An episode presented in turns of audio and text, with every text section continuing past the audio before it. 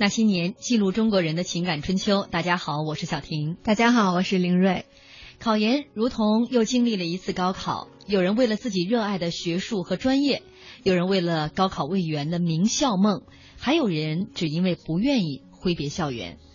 无论初衷是什么，他们组成了一支考研大军，在短则几个月、长则一两年的备战时间里，披星戴月、埋头苦学，挑战自己。无论结果如何，这都是一段宝贵的经历。本周那些年毕业季系列节目，今天晚上我们就来和您一起聊聊考研大军的拼搏岁月。今天直播间里面的嘉宾是老陶。我我们听众都在说，哎呀，最喜欢听老陶讲过往了，心花怒放。听老陶讲那过去的故事，对，这过去的故事就这么一点儿，越讲越少。你的意思是以后不来了？存着点，存着点讲。最关键，我觉得就是以前啊，确实是没这么个机会来讲过去的事儿。我自己也不是特别愿意讲，而且你讲给谁听呢？基本上是讲给孩子听，孩子也不一定喜欢听。所以我就觉得这些故事，可能尤其是现在都还很忙，很少有时间。说翻来覆去的去回忆过去，而且就觉得好像都已经忘了。但是这个节目真的就让我突然之间觉得过去那些事儿完全都没有忘，一就是一历历在目。什么叫历历在目？真就是历历在目。甚至于那一天的天气、人的状态、说的每一句话，我都觉得全部都回到我的这个眼前。是不是人老了全这样？因为我们的节目，然后你会发现你的生命原来是如此的丰富多彩。对，我觉得突然觉得我还活得挺精彩的，虽然没有大辉大你生命的长度、宽度、深度。全在我们节目有体现，我觉得我我是老中医呀，治好了你的失忆。也欢迎大家跟我们分享您的记忆啊，说一说是什么让您走上了考研这条路？您还记得当年一起奋战过的研友吗？互动方式有两种，您可以在新浪微博检索“经济之声那些年”或者艾特主持人小婷艾特 DJ 林睿，也可以在微信公众平台上找我们的公众号，就是搜索“那些年”三个字就可以了。嗯。呃，大家都说，哎，小婷，你休假了吗？呃，好像挨着这个端午节小长假，就基本上再没见到过。不是，其实前两天他一直在导播间里面督查着，听着呢。对我隔着一扇大玻璃监听着，我每次都有冲想冲进来的这种冲动哈，不是因为其他原因，是因为他们聊的话题跟我都有关系，但恰恰今天跟我半毛钱关系都没有。真的？对呀，你连研究生都不是啊。陶老师，我也不是，你侮辱谁呢？我觉得我今天纯粹是来打酱油的，而且之前跟林睿简单沟通的时候，嗯，我觉得他还沾有半毛钱的关系。意外的发现，我是属于那个大军当中分母的那一部分。但是他最起码有这个意图啊，嗯，我连这个意图一点点都没有。那你可以讲一讲，你都不能上进一点吗？去考个研究生啥的。很好的做节目吗？还能很好的做朋友吗？我今天其实看到老陶转发我们微博上的内容时，我就很吃惊。老陶把那天的日子都记得非常清楚，对，不是考研的日子啊，是他决定考研的日子。对，他跟他的宿舍的舍友们，对那些奇葩舍友们，我其实端着一碗泡馍。我其实，在转发微博的时候，我本来想写三十年前的十月十二十四号。后来我想，三十年吓着谁？我就把这三十年给去掉了。正好三十年是一九八五年嘛，嗯，正好是三十年的十月二十四号，我就决定说要考研究生。为什么是那天呢？我其实其实印象特别深，就在于我们是九月份开始来实习，嗯，我们要实习六周。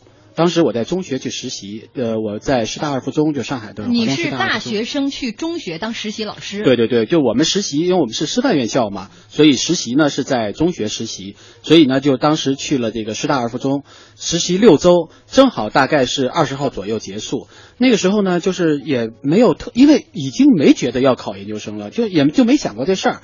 其实，在大二大三的时候啊，就刚呃大二的时候还讨论过，说我们以后要不要考研究生啊？呃，就我当时就想着，我如果要考，那就考现代文学，因为我现代文学底子还是蛮蛮厚实的。我觉得我我考的感觉也比较也也比较有把握。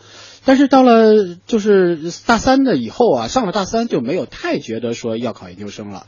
然后到大四就是刚刚开始开学不就实习了嘛，然后也就没想过还要考研究生的这事儿。后来到了十月份的时候，突然有一条消息说那一年高呃考研究生不考政治。嗯，那是整个考研究生历史上八六年的研究生这一届研究生是没有考政治的。按说应该是考三科哈，按政治、应该考英语四科，还有专业政治、英语是两个，然后嗯专业基础和专业课，对应该是考四门儿。结果我们那次呢就考了三门，我就考了一个呃这个英语，呃一门专业基础，一门专业外语。嗯，因为因为我当时考，后来决定考外国文学嘛，嗯所以就考了这三门儿。所以我就觉得，哎，好像少一门课好像很好考哎。占到便宜了。对 对，这便宜不占，你都都觉得我太难受了。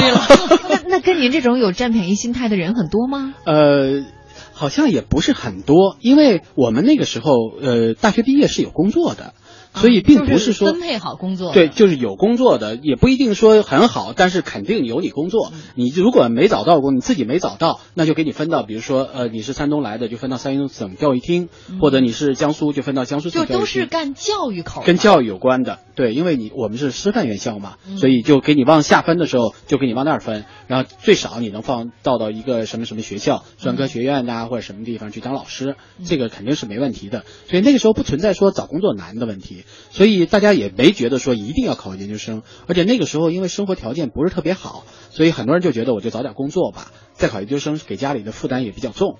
所以就也没有特别的想，但是我我我其实也是各种原因，我确实觉得我很难再确定说某一个原因。比如说，我就很希望，因为我那个时候从河南考过去的，那我要是如果那个呃毕业了以后，很有可能就回河南去了。嗯当时呃洛外就洛阳外语学院的那个中文，当时还不叫中文系呢，它叫中文科。嗯那个那个主任呢，就特别想让我回去。他是复旦中文系毕业的，所以他比较喜欢上海的学生，所以他来我们家和那个洛外啊就是挨着，就两个单位就是挨着的。所以呢，就是他看过与，他跟我聊过以后啊，就非得让我回去，就说我们总政已经来名额了，就肯定是有我们的名额，就在你们学校。你要是毕业就得跟我们走。这算点招吗？啊，对，这几乎就是点招。然后我就，哎呀，我其实挺不想回去的。我这人还心比较野，我就觉得我干嘛我就回去了？我还为什么不？好男儿志在四方。对我为什么不闯荡闯荡到别地儿去多晃多晃荡晃荡？所以我就说考研究生，也许我能够考上，但是我就不想考现代文学了。我就觉得再考现代文学吧，读了很多年了，而且觉得挺没劲的。我觉得我换一个挑战自我，考个外国文学。其实我外语并不是想象的那么好，嗯，而且考外国文学要考专业外语，这个专业外语要求是非常高的。你对呃语言的理解，还有对文学本身的理解，你也不知道要考什么。光说考一个大文章，至于说是什么，怎么个形式，我当时一点都不知道。但是就觉得我就豁出去了，不就是考试吗？大不了就分回去。我总结了一下哈，你考研的第一是占便宜的心态，第二是不愿意回家乡的心态，第三呢选择这个专业是不想完了之后再还是回家乡。如果选对不对？如果还是选这个专业，研究生毕业了之后，你那位老师又会找到你，啊，这不是继续点招，呃，而且学历更高了。对，更得回去了。这里是中央人民广播电台经济之声那些年，本周那些年毕业季话题呢，今天晚上我们一起来聊一聊哈，考研大军 经历过的酸甜苦辣。也欢迎您在新浪微博检索“经济之声那些年”或者艾特主持人小婷艾特 DJ 林睿，也可以在我们的微信公众平台选呃搜索我们的账号，您搜索“那些年”就可以找到我们。我要高飞到天空的顶点，我要飞到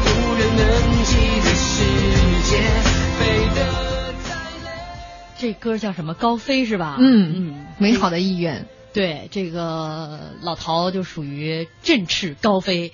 我们微博上的听众朋友说，老陶合着就是学霸呀，嗯，绝对的。大家才才知道说了一下，当年他考大学的时候三十二万，对我们全国是吧全国考生啊，考上的只有招生名额只有三十二万。嗯，嗯所以老陶还考进的是这个，你说好大学，然后还是我们那年那人说洛阳解解放军外国语学院录取分数很高啊，提前批，分数没有六百分以上基本没希望，最低录取线比重点大学分数线都要高出好几十分呢。嗯，我差点就在里面当老师教你了。如果你考得进的话，我的成绩，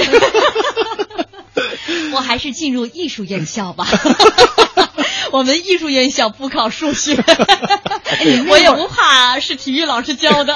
您那会儿也不考数学吧？啊，不考数学，我们是中文系的，不用考数学倒是，呃，但是我就印象特别深，就是因为我要考外国文学嘛，所以那个时候要补很多很多的这个呃基础的东西，比如说小说，嗯因为你必须要看这些个东西，而那个时候的小说都是很厚的，就是你比如说俄罗斯的小说，嗯、像呃呃托斯托耶夫斯基他的《白宇宙》，这都是上下两册的，然后卡卡拉马佐夫兄弟也是上下两册的。都是非常厚的这书，嗯，列夫托尔斯泰大大家都知道，《复活》一大厚本儿，卡安娜卡列尼娜一大厚本儿，那个和平战争与和平又是好几本儿哟，这都是我高中看的。啊。对呀、你高中看我我对我得补啊，然后 人老唐说人看的是原文的，然后这英国的、德国的，然后美国的，你都要看。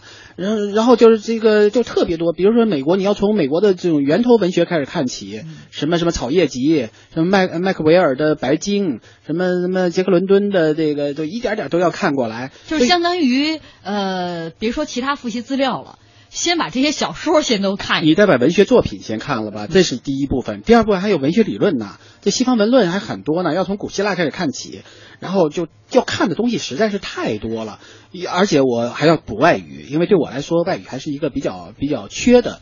基础外语呢，我觉得我还可以赶一赶，能够稍微的补一些，补能补上来。那专业外语呢，它就它没有什么标准的。后来问了一下，知道要考一篇大文章，是多长的文章，考什么类型的都不知道，但是基本上肯定是文学理论类的。那你怎么看呢？那你就得是你你就得是英文你就很熟，嗯你没有什么哎，核心的。那时候难道没有什么考研辅导班吗？没有现在可是都有吧？现在是对，现在各种都有，但是那个时候没有，就大家就都是就是就是自己就在那看，然后自己就在那复习。你们班当时有多少人？跟你一样抱着考研的这个目的？呃，其实也有一些，我们我们我们这个年级大概一百二十人吧，考研的最后我们年级大概考上研究生的只有七八个啊。呃，对，一百二十个人，最后考上七八个。，对，但因为报的人也不是那么多，大概也就二三十个人，嗯三四十个人吧，大概是这样一个规模了，嗯三十人左右，就这么一个规模，大家去去参与考试，因为很多就觉得那也我觉得也也够可以的。你想想，一百二十个人，四分之一的人嗯都选择去考研了，嗯，这个算多吗？那也不少啊。那个时候，因为就是确实我说的就是考研还不是一个特别好，大家觉得考不考都无所谓，嗯因为那个时候有工作嘛，你就不着急一定要考研，不像现在考研是为了能够得得到更好的工作。那个时候你考研了，也许还不一定有那好工作呢。对呀、所以所以我们有听众朋友说，你那时候为什么要那么高端啊？三十年前了，别说考研了，大学生都了不得呀。对呀、就是那个时候就觉得自我追求。各各种原因，学霸跟男神的想法，你们是搞搞不清楚的。所以我就记得那一天，就为啥我就记得十月二十四号，就那天阳光灿烂，因为秋天嘛，上海其实天气也不是很好，到了秋天也有，终于有一天阳光灿烂。我正好从这个实习的这个地方结束之后回来，然后听到这个消息，我就跟我们宿舍人说，我说我也去考研。所以当时他们也比较吃惊，因为大家都没准备嘛。所以就觉得啊，你去考研为什么呀？就也也比较吃惊，所以我就说，我也别问，别管他们回答为什么了，反正我就觉得我要考了，然后就开始复习。其实那个时候已经很紧张了，嗯。因为二月份大概是二月二十号左右考试，春节以后，然后十月份十月底开始复习，就剩十一月、十二月、十二月报名，一月、二月，大概三个多月，不到四还有一个过年就过年就没回去了，嗯因为那个时候我们过年都回家，但是那个过年我就没回去，就在学校里过年，然后跟几个一块儿考研的，下着雪呢当时，嗯，然后就去跑去那个朝阳公、朝阳电影院、朝阳朝阳路的那个电影院去看通宵电影，嗯那个时候有通宵电影，四个电影连放。然后这是你考研期间的乐趣。对，因为过年年夜，半年夜晚上。因为你没有地方去嘛，也没有那个时候也没有学校给你组织什么什么大大家都走了，大家都走了，过年学校都放假了。对，就几个考研的人在那儿，然后就大家就高高兴兴的就去那个看通宵电影，看一晚上，明天再睡一觉，起来接着看书，嗯。所以还挺有意哎，思。我们现在比如说在考研的时候哈，他因为学校不一样，每个专业不一样，其实他的你对自己的复习的这个计划，他需要有一个针对性。嗯，就不知道老陶你们那个时候有没有？你前期是怎么做这个功课？我准备看哪些东西？嗯我包括就搜罗一些往年的真题，跟师兄师姐讨教一些经验。没有，我们那个时候，你想八五年呃八六年考研究生，基本上也没几届，所以那个题吧。嗯你我们那个时候因为文学的题还相对比较简单，就是出几道大题就行了。所以那个时候啊，考你的，我觉得就是真正考的就是专业基础的东西。呃，因为专业基础很容易啊，对我们来说就学这个的就不太难。最重要，我觉得就是文笔，嗯就是你真的是会写东西，而且写的漂亮。你要在这个一张卷子上体现出你的才华出来，这个是最重要的。嗯你真因为尤其是我觉得我们那个学校的这个呃中文系，因为那个时候人才济济啊，我们那个时候华东师大的中文系是非常厉害的，在八十年代的时候，那个时候说开文学评论专辑能够，因为文学那个时候很热啊，那个时候文学评论的专辑能够有。能够开专辑的学校只有两个学校，一个是北大中文系，一个是华东师大中文系，就能凑齐一波人来写各种各样类型的评论，能够凑出一个本专辑来。因为专辑不能说只有一个方面，比如现代文学、呃古代文学，然后外国文学，然后文学理论，呃然后这种这种这种呃文学鉴赏，能够就各种类型。所以你的同学文笔都很好。嗯、我的同学，这我们这一我们这几届，我觉得我们都是很会写东西的，至少，嗯就大家真的就觉得就是写东西是一个非常非常就是就非常磨人的那么一个东西，但是大大家都很有乐趣。你看吧，我觉得你凌睿一问老陶，你说考研之前的准备哈，要我我跟你们准备都不一样。假如我要考研的话哈，嗯玩儿，不不不不不，大考大玩儿，我先弄一堆励志的话，什么只有埋头才能出头，你就贴贴墙贴墙头，学海无涯苦作舟之类的，书山有路勤为径。哎呦，过去我高考之前就是在我们家墙壁上贴满了这种东西。我我我我为啥这么问老陶？因为在我们那个时候啊，其实大家就都开始呃用各种途径、各种方式嗯去想办法让你的这个复习能够更精准。嗯比如说我们那时候。各个学校它都是有 BBS 有论坛的嘛，嗯。上面都会有经验分享帖，你就看那种如果他考上了的这个帖子，就是基本上就是置顶的，大家会就都在下面留言，对，嗯。看他的这个经验分享，然后还有在上面卖复习资料的，嗯。我就真的是在那儿买过，我当时找的是一个我这个现在爆料出来了啊，林睿该说他的考研路历程了。虽然虽然是个失败案例吧哈，当时我他把这个资料贴出来，大概里面就是有。往年的真题，嗯。有精华版笔记，就是那种勾出重点的，嗯。呃，他那一套东西卖五百块钱，当时对于我们来说很贵的，哦但是我们的心态就是，如果说你这份东西真的是精华很有用的话，那我愿意花这五百块钱，嗯对吧？半个月生活费。然后我就跟他讨价还价，我说哥哥你这个太贵了，可不可以便宜一点？二百五，他说。哎呀，这样吧，鉴于我也没考上，我给你打个折，我卖你四百八。那你就说我不要了，你都没考上，你要我要你那玩意儿干嘛？举例知道吗？对呀、你看这就是你 然后他就开始开导我，他说：“妹妹，你想啊，我没考上，但是呢，如果你考上了，你还可以卖五百块钱，你用完了之后，你还能赚二十，我给你包邮。你被忽悠了。要给好评哦，亲。这样我就买了这个四百八十块钱的东西。其实最后你会发现，还是按照自己的思路整理更有用。但是因为它太贵了，所以即便是考研过去这么多年，我走哪儿都带着它，现在还留着呢。留着呢，留着呢。随时就拿出来厚的一摞二十公分的资料，嗯，那是书吗？还是全都是 A 4纸打出来的。资料就真的是人家那个整理的历年真题，包我括不精华版理解，因为我们觉得考研嗯究生有什么历年真题，它又不像填空，又不像什么有很多很具体的东西，你复习啥呢？因为我我记得我那时候考研究生就是几大题，嗯，那这个几大题你没必要说，我我肯定你是知道的，现在的题型会多一些。题型会多一些对啊。我也觉得是你把那些 题拿出来有什么意义？还能难道再考一遍吗？那些题你们上高考的时候，难道我没有说最牛的就是要一遍一遍的磨练真题？这个思路是一直贯穿着我的。如果我难道高考跟考研究生都一样吗？如果都一样的话，我觉得研究生也没有什么意义啊。我突然觉得我的生生命没有被那个所浪费。对对对，其实我觉得就是真的是觉得我赚了。对，其实是不一样的。我觉得，我觉得考研究生就真的是考验你的，就是你的观点、你的思考和你的文笔。我觉得这个是最重要的。你你至于说你知不知道这个事儿，他如果考你太犄角旮旯的东西，其实没有意义，因为你要考你的是研究能力。他需要你，他需要你的研究能力，并不是需要你知道不知道那个。那我回想一一下，我们当年的那些题，可能都还挺没有意义的。它还是会有很多知识点嘛。呃，你就当看小说。我们微信上陈阳樱花他说一直听你们节目，真的很喜欢哈、直到今天我才找到了合适的互动话题。哎呀，你是一个多么高端的听众！他说他当年考研的时候，到后来哈、发布分数，他超过了国家线二十多分，英语吗？证明应该是总分。我觉得他说的是总分，嗯证明了自己先要说一，说他之前他考研就是为了当年辅导员的一句话，嗯他是高考失败，无奈上了大专。入学第一天，辅导员说，大专生即使将来呃去接本，就是续本啊，嗯和正规本科也是有差距，除非你考研，考研是一个相对公平的平台，它可以掩盖你的过去。这个老师说，就因为这一句话，我坚持上了三年大专，两年本科，三年的研究生。一路走来，现在毕业了，在一家大型国企上班，我觉得这些年真的是值得的。嗯呃，我后来是考上了二幺幺重点大学，证明了自己的实力。我觉得我这辈子都不会后悔。而且刚才林蕊说了嘛，他说他考研超过了国家线二十多分，证明了自己的能力。考研的时候自学大学高数。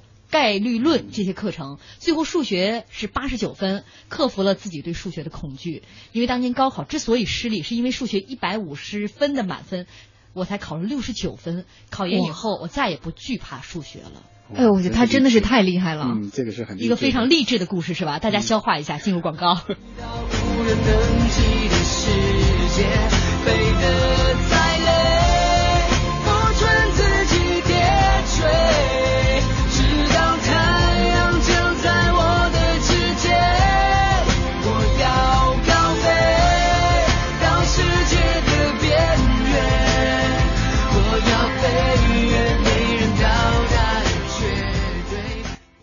银行提醒您关注央广财经评论。一九零八年，交通银行创立，责任谱写历史，创新开启未来。一百年来，诚信之路从未止步。百年交行，您的财富管理银行。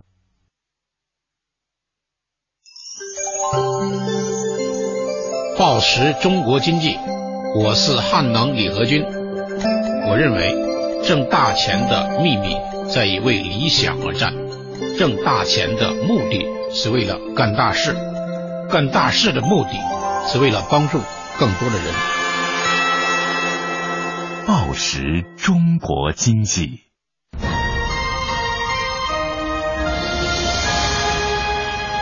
经济之声。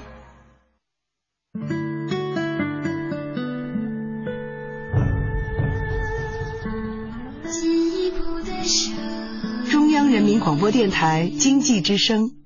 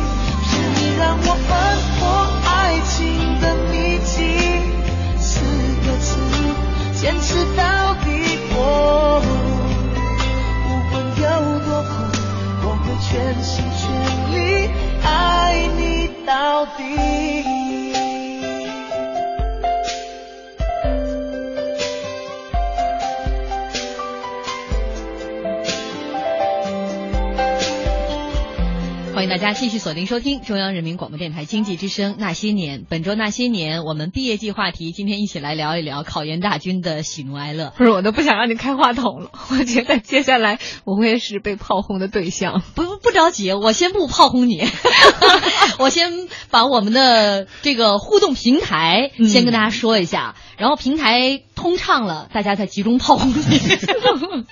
你可以就让大家准备好好开火。您可以在新浪微博检索“经济之声那些年”或者艾特主持人小婷艾特 DJ 林睿，也可以在我们的微信公众平台搜索我们的账号，您搜索“那些年”就可以找到我们了。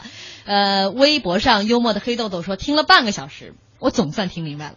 老陶是研究生，林睿研究生的路上，小婷姐大学生。呃，我们微博上还有一位古楼兰大少，他给我们一直发了好多照片啊。这个嗯照片当中呢，我可以看到有古代汉语，然后有这个外国文学史，这好像两个不搭的。呃，然后还有中国现代文学三十年，你看，就是他现在正在看的内容，嗯中国当代文学史新稿。然后他他说我今天负责给老陶配图，另外呢，我也要掩盖我的过去，大家给我加油！你看我这首歌就专门为你放的，坚持到底。呃，看来古罗兰大少我们的老朋友，他前两天还说，他说最近听那些年要听的少一些了，原来是有这样的一个目标哈，考研的目标，我们真的为你加油啊！嗯对对对，嗯、这个先把丑话说在前面啊，就考不上你也得回来听节目。但是我预祝你啊，你大家都在为你鼓劲儿加油啊。呃，再说回来，我们说为什么要炮轰林睿啊？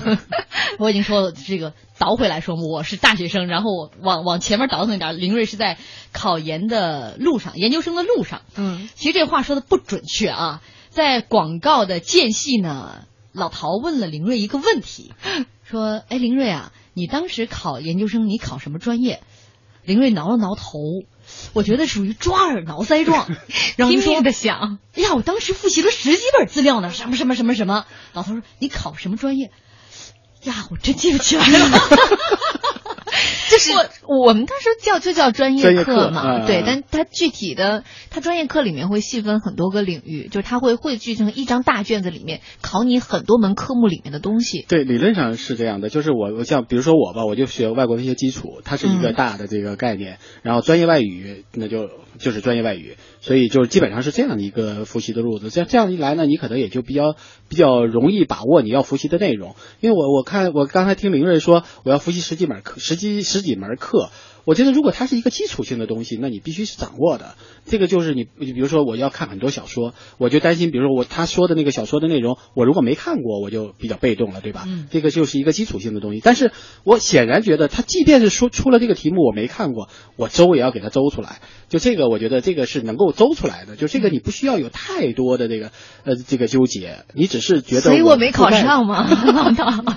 我我其实我也有一个当时受刺激的一个一个话，因为我当时的外语不是很好，然后呢，因为要考专业外语，这个专业外语啊，确实是我觉得后来考下来我也觉得挺难的，就是好多同有的同学就开始讽刺我，因为跟我一起考的几个人，他们的外语都是非常好的，因为他们非常好，所以他们去才去考嘛。然后他们就有人就讽刺我说你，哎说你肯定考不上，说肯定是他们能考上，你就专业外语你肯定过不了关。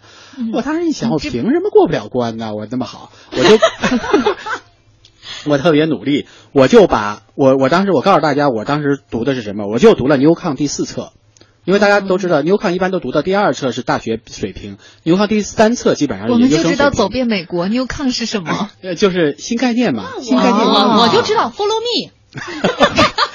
啊，我就知道这个新新概念英语，然后、呃新概念英语第四册，我全部都给他一一就是一一一每个单词每一句话我都都全部都看一遍，因为它整个就是长长的一篇文章，嗯所以它对你的英语提高念难度很对我的这个嗯这个英语提高能力，我觉得干就是特别明显。难怪你跟奥巴马关系那么好难怪奥巴马是我的老朋友，就是因为你学牛看一块儿学的，然后当时就考专业外语出来，考完了以后，我我有一个同学就说，哎呀，这篇文章我看过，十五篇儿就是大的那种大的那种那种叶子考卷，十五篇儿，前十二篇儿是要就是缩减的翻译，就是后三篇儿是逐字逐句翻译，大概三个小时。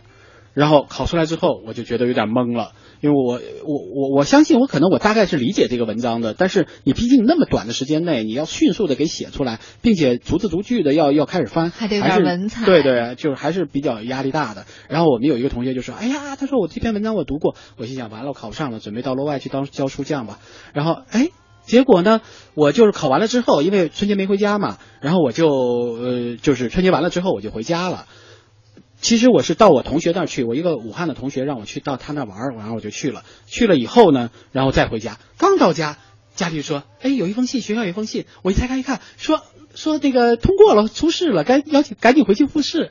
哎呦，心花怒放啊！对对对，绝其实我刚到家，信就刚到，然后我一猜，哎呀，就是通知哎，复试。你们那么快啊？呃，对呀、三三月三三十号了都，嗯因为二月二十号左右考的嘛，嗯，一个月的一个月的时间，嗯，然后呃三月二十号大概是，然后说三三月三十一号复试，哎，然后赶紧就回去就复试，然后复试就我觉得很简单了，其实复试我没有太多的印象，我觉得主要是还是初试的这个压力出试的压力啊比较大。哎，你要这么比较一下，你觉得高考跟考研这两个考场，你觉得哪个更难一些？那当然高考更难了，我觉得高考真的是心理压力就很大，而且高考的这个东西是因为你还你还小，你还没有那么强的那种心理承受能力。呃，我觉得可能主要是这个退路的问题。你似乎高考完了，你没什么退路。你要考研嘛，你毕对竟还是有一个大学毕业生的这样的一个文凭在那放，着。考研等于是锦上添花。那个大学就必须是雪中送炭，你就必须要考上。你要考不上，感觉就觉得你你以后的生活都会有影响。但是你考不上研究生呢，其实没有什么大影响，而且过两年再考也无所谓。嗯我后来很多同学也都是过两年再考就完了，是吧？所以我觉得就是呃，考研究生真的就是你要对你的研究方向有一个比较清醒的认识，你再去读研。哎，那些嘲笑你的同学，他们都考上了没？他们都没考上。哎，最后专业外语出来，我考了七十多分呢。结果那个那个就看过这篇文章的，他他肯定是没及格。啊，我我我就没想到我考那么好。对，你是考研三长一短，选最长，三短一 长。不是他选最短吗他？不需要选，他就是一篇文章，就是翻译嗯，啊，啊。前十二页你就是缩减一下翻译一下，呃至于说缩减是什么样，他也没要求，他也不要求。就所以老陶也翻译过美国对我翻译过美文学作品国小说啊、所以我的外语就那个时候就开始突飞猛进的提高。其实小甜姐，你说反过来讲哈，高考肯定是要比考研的压力大。对不过其实高考那个时候的氛围是大家一起往前走，你会更心无旁骛。但是在你考研的时候，其实我觉得是更考验自己定力的。对，因为那个时候可能有的去准备留学呀，去找工作呀，还有保研的，天天在旁边啃着苹果刺激着你你。们有保研的吗？有我们也有保研的，我们保研那个时候就考外语。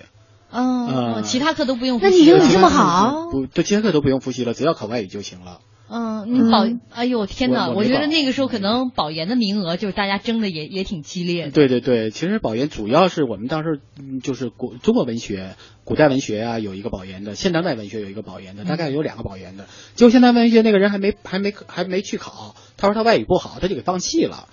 就后来就是那个包子哥，其实他就是包推荐保研的。啊，包子哥，对对，就拿一个包子泡在水里吃的那位包子哥。林睿今天跟我说了一句话，我觉得特别有意思，就是形容保研生、嗯考研生。嗯，啊，你要让我重复一下吗？对对，保研生是 在在当时啊，我们私下流传着一句话，就是说保研的学生过着猪一样的生活，嗯，找工作的过着狗一样的生活，考研的我们这一批过着猪狗不如的生活。我们真的是特别苦的，因为大四大家你就看玩的玩，找工作的找工作，就真正闷下头来去搞考研的是最苦的。对，其实考研确实是挺苦的，因为我那个时候我自己觉得我跟要如果我考现当代文学，可能对我来说压力会轻一点儿，但是因为考了一选了一个外国文学，所以我觉得压力还是蛮大的。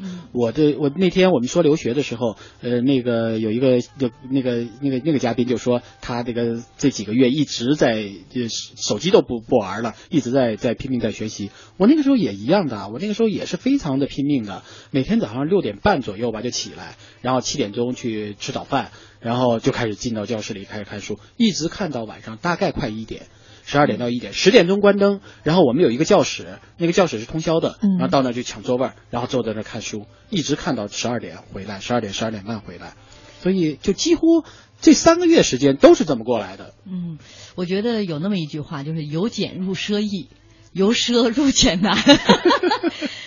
考高这个考大学的时候，因为你一直都是在这条道上，在拼命的在往前跑，嗯。所以你并不觉得就是那个会那么痛苦。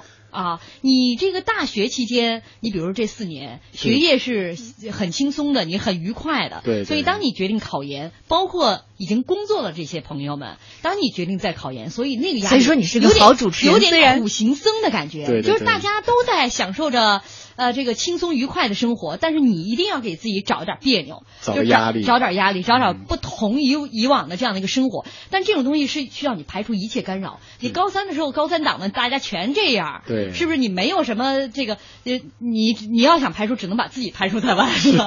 但是研究生就是你要摒弃一切周围各种诱惑。对对，其实对于对于每一个人来说，这种选择选择的不仅仅是说考研，选择的是对你来说自我肯定的一个过程，就是你得非常自信，并且非常坚决，而且非常有耐力的往下走。这个过程其实我觉得更难一些。哎，其实说到苦行僧，我现在想想当年怎么那么傻。其实那个时候保研名额我是有机会去争取的。嗯那个现在很多同学应该都知道，它是有保研分很多条路径，有一种叫做行政保研，就你在学校里面做的是学生干部，嗯你是有这个优先条件的，因为为学校做了贡献嘛。当然前提是你可能需要在学校里面先工作一年或者去支教一年。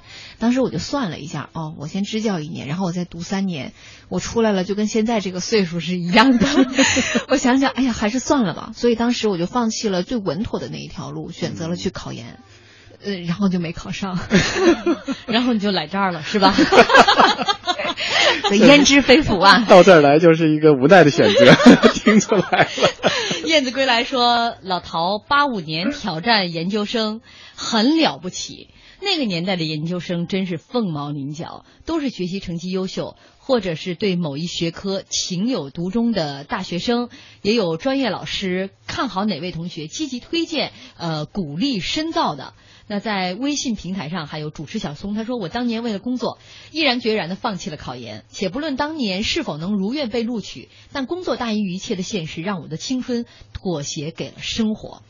呃，清风朗月说听了好久，关注了好久，还是第一次参加话题。我连续参加了三次考研，去年考上了一所985高校，真心想说，工作以后考研真难呐。是我还特别想念一位的，他叫顺空。他说我刚刚从考研自习室出来就听到了节目，感觉很受鼓舞。关键的是，大家听下面这一句啊，我也入手了一个学姐三百五十块钱的资料，希望明年考上了可以转手。老唐，把你的资料转手给呃古罗兰大少。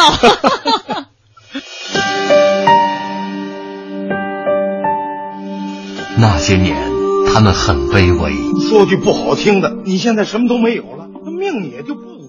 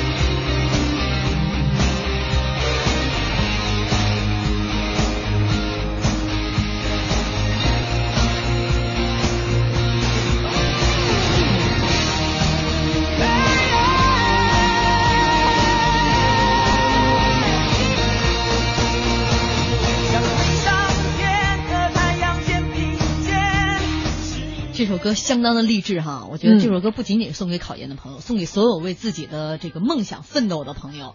在微信平台上有一位朋友他说：“我是一名在职研究生，本科和工作单位签约了，还没毕业，但是内心呢还是有一个名校的情节没有实现。但是工作很忙啊，也就慢慢忘记了读书的理想。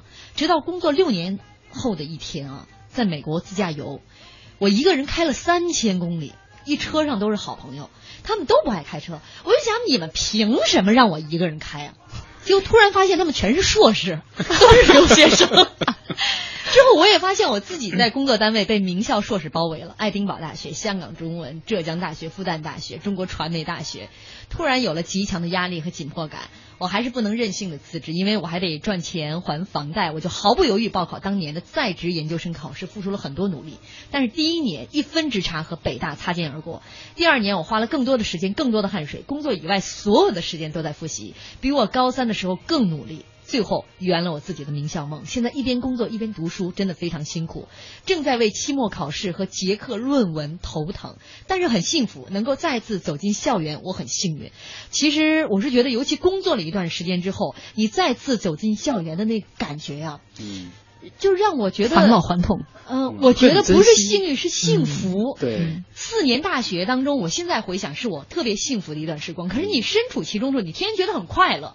尤其你又年纪小，啊、就觉得该着的。甚至那个青年时期的时候，迷茫啊、困惑呀、纠结呀、为赋新词强说愁啊，都在那个时段。对。然后除了各种情绪之外，还有很快乐。嗯。但是你没有觉得说我有多幸福，这是你离开了大学之后，你再反过来想，那个时候自己很幸福。所以在工作一段之后，再回到校园，你觉得？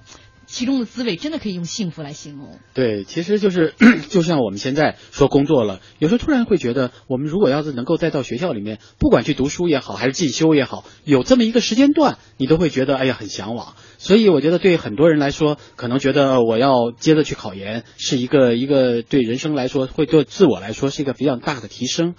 确实，我觉得，但是反过来想想啊，因为考研它是需要有三个三年的时间。让你全身心的投入到一个学习当中的这个学习，如果仅仅是工作上的，其实我倒觉得还不是特别有用。你要三年这个基础的学习完了之后，如果有一个研究的这种能力的提升，我觉得这才是真正是有意义的。否则的话，你今天因为我们现在因为大学招生扩招了之后，很多人就会觉得说我大学生找工作比较难，所以我读三年，我至少我学历上比别人高，我找工作的这个条件会比别人好一点，而忘了就是我们这三年学习应该是对你的学习能力会有一个比较大的提升，这才是有意义的。要不然就等你多了三年，就是还是对一个人来说，他还是挺浪费的。所以老陶想说，这三年你觉得自己读下来还是蛮有意义的。我我至少我觉得对我来说是一个比较大的提升，因为我那个时候就觉得我还是就是挺愿意去研究一点东西的，挺愿意去这个钻进去以后去想想这些学术上的事儿的，所以我就觉得我还是希望能够有一个提高的机会。嗯，所以就是尽管可能比你高考的时候要要容易得多，心里也放松得多，但是考进来之后还是非常珍惜这三年的学习的时间和机会。对，毕竟说我们能够在校园里边心无旁骛的学习，这这现在想来，工作以后想来，真的是很奢侈的一件事情。对，其实我我我有一个纠结的就是，其实我考上了以后，第二年我就觉得我学不下去了，我自己觉得就是周围的同学感觉都比我有方向感，而且我自己觉得好像，哎呀，我好像突然之间觉得我在研究上不一定有有突破有成就。我自己觉得就是觉得特别特别的有压力，那个年代不知道为什么，我甚至都跟我们导师去谈，我说我是不是得休学一年啊？我们导师就特别奇怪，说你为什么呀？说的不挺好的吗？然后我自己就觉得我不知道哪个地方是个瓶颈了。后来过到第二年研二的时候，我渐渐渐渐才才觉得我进入状态。其实确实我觉得可能是年龄还是比较小。然后读了以后就觉得没有真正的找到那种你是一个学术研究的开始的那样一种起点感，嗯、所以你就会觉得，就是你这三年一定要比大学的四年有一个更大的一个提升。对，其实不是一个，因为大学其实是一个是一个成长的过程，嗯，它是一个人在这个青年时期熏陶的过程。嗯、你在这儿可以很放松的跟你同龄人一起去探讨一些东西，或者一起去享受一些东西。但是研究生毕竟是你的学术研究的一个起点。所以你在这儿，如果你要没有准备好的话，可能对你的这种这种要求和压力都会比较大，而且你你会觉得挺浪费的。如果你没有好好的利用这三年，嗯所以我觉得如果要考研究生，大家都应该想好，我是不是觉得我要在学术上或者我在学习能力上应该有一所提高，而不仅仅是说我拿到一个学位能够找到更好的工作。嗯我觉得那样就违背了你这个三年的一个意义了。对，就是如果这样的话，就是做不到的话，就跟我一样，早早的出来养家糊口。早一点步入社会，呃，把这个研究生的位置留给其他人。嗯，好多朋友留言，嗯怕鬼的幽灵他说，我们班的一个同学考清华连续考了三年，第一年英语不好，第二年还是英语，第三年终于顺利考上了，真的特别佩服他。我也很佩服这种可以连着考好多年的学霸。对呀、我这是觉得你一个对毅要想想力的考验。关键是你们家人还得撑你三年啊！你要想想这有意义。极简主义说，听老陶说的每句话都非常的亲切。我是八五到八九年中文系的，河北大学。老陶每次节目说的每句话，我都心有戚戚焉呀。不只是喜欢老陶，其实更应该感谢他，他 难得的保有现在叫中文人的激情，佩服，是学中文的哈。嗯，可能他也是学中文的，我觉得这个这个网友肯定也是对中文有比较深的体会。滴水鱼阳，他说我是一个准大三狗，一边听着节目，一边想着以后要不要考研，听着好有趣啊。那你究竟要不要考研呢？我们微博平台上易水寒他说了，在职研分为学和混两种，向那些能学出在职硕士的同志们表示衷心的敬意。哎，我真觉得刚才老陶说的那个，可能并不是我们现在年轻人想的那么多的问题。对，呃，非常坦白的讲，我当时可能想考研的心态就是：第一，我觉得大四大学四年我书读的少了，我想再给自己争取两到三年的时间去充实一下；第二就是我就想来北京，所以。可以说，当时的考研会带有一定的功利色彩。我从来没有想过，我考研究生是将来要去从事研究。我觉得那是博士要干的事。嗯，但是它是一个学术起点，我觉得嗯它这个是一个就是对你来说应该是想想的一一连贯的。我觉得自觉不自觉的，你上完三年之后，你解决问题的能力、分析事物的能力，都会比大学的时候要更高一些。嗯，对。然后在微信上，阳光灿烂说：“我在大学工作啊，每年看着一波一波的研究生毕业，无比高兴，因为那些学生的幸福感感染着我。大学是一个有意义的地方。”然后绿科有机蔬菜他说：“相信自己是挺励志的。”我刚睡着，听到这首歌我就嗨起来了。考研。我其实当时听过一首歌，我自己觉得特别有意思。当时那个很少的那个，因为那个时候没有那么多外国歌曲啊，所以我们有时候听到这个外国曲还多听一句。结果那天就听到一首歌，考完了之后听到一首歌，这首歌名叫《总有人失败》。我当 觉得这歌太励志了。就至少你是要把那些那首歌送给嘲笑你的人？不是不是，我觉得就是至少我觉得你你你的心态就一下就放松了。嗯你就有一首歌叫《总有人失败》，至少你可以觉得这首歌也是写给我的。万一我失败了，我这首歌也是一个也是一个安慰。我觉得挺好的，有这样的一个心态，就接受接受自己。对，就就是不一定说必须要考上或者必须要怎么样，就是总有人有总有各各种各样的选择。条条大陆通罗马，那老陶考研究生考那么辛苦，终于考上了，然后分到了上海外事办，嗯那么好的单位就辞掉了，然后在海南住公园，开始创业，嗯这都是为什么呢？都是因为研究生。呃，微博上马马马小一鸣他说：“老陶，你说到我心里去了。我现在是研一刚结束，感觉自己就是没有方向，感觉周围的同学都很有方向。你给他指点迷津一下吧，大家都这么崇拜你。我我觉得就好好想一想，其实不是说没有方向，是你没找到方向。嗯就是你你慢慢的想一想，跟你的专业的有关的方向想一想，跟你专业无关的方向，你我觉得你稍微放一放，嗯想一想你的专业，你愿不愿意在这个专业上继续走下去？我觉得这个其实很重要。嗯多问一下自己，我这个专业我是不是喜欢？我愿不愿意往下走？我能走多远？我是不是现在开始做一些跟专业有关的其他方面的工作？这样的我觉得会好一些。至少这三年给你这样的一个机会去想这个问题。当你这三年结读后读完之后，你觉得确实我在这个专业上没有带太多的想法，那你再选择。但是这三年给你的基础就很重要。老陶说的都都是特别呃高屋建瓴的话，我给你一个特别实在的一个方方法哈。你拿两个食指在那儿戳，脑袋上画俩圈儿。对，也许机器猫就来啊，这个 这考研考累了，可以按照这个方式逗大家一乐。浩浩乎平常无垠说，考研大军如潮汹涌，能加入其中并坚持考完，不管结果如何，这样的人都是值得敬佩的。实现内心隐秘的理想，完成一段未尽的心愿，就算只为了在象牙塔里再熏陶三年，考研都值得挑战。嗯，最后我们祝所有在考研路上和有此意愿的朋友啊，真的能在考研的这条路路上见到最后成功的曙光，不要像我一样，现在没考上，然后还天天被大家挤的那四百八十块钱买贵了。没关系，尽管失败，即便是失败了，老曹那个那首歌哈，嗯，总有人失败。